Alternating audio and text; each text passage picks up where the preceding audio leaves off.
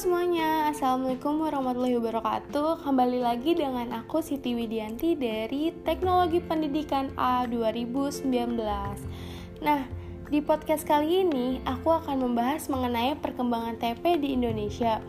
Ya nggak apa-apa lah ya, kali ini kita flashback ke belakang sebentar.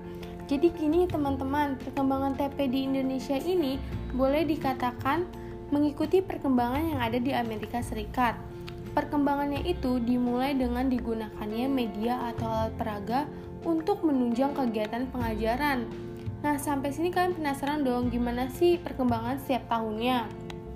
Nah, pada tahun 1951 diselenggarakannya School Broadcasting sebagai salah satu usaha perintis yang meliputi daerah Jakarta, Bandung, Bogor, dan Cirebon.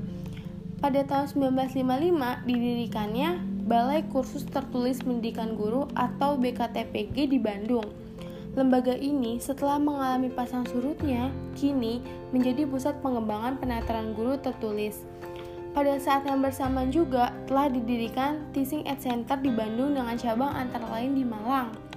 Nah, dengan berjalannya waktu, pada tahun 1970 mulai banyak jenis program pendidikan dan pelatihan digagas dan dikembangkan secara sistematis yakni dengan dibentuknya lembaga media pendidikan atau LPM dan suatu kebijakan berskala nasional sudah ditetapkan pada Repelitas 1.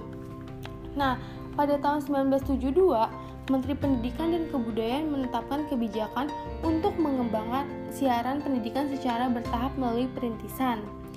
Nah, pada tahun 1973, dalam rangka bekerja sama dengan Ainotek Center mulai dikembangkan sistem pengajaran non-tradisional yang dikenal dengan SD Pamong.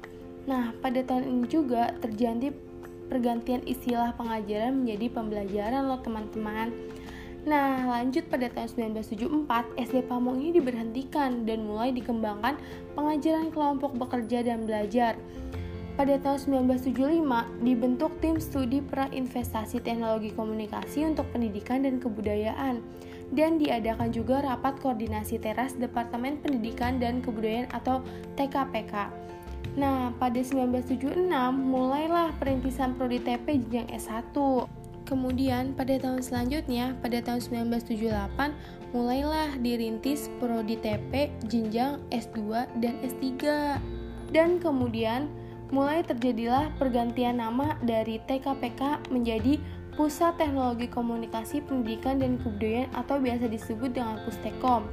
Pada tahun 1979, Pustekom memprakarsai inisiasi SMP terbuka. Kemudian, pada tahun 1983, Pustekom memproduksi program serial televisi pendidikan Aku Cinta Indonesia. Nah, gitu teman-teman perkembangan TP di Indonesia. Podcast kali ini sampai sini aja ya teman-teman. Terima kasih. Assalamualaikum warahmatullahi wabarakatuh.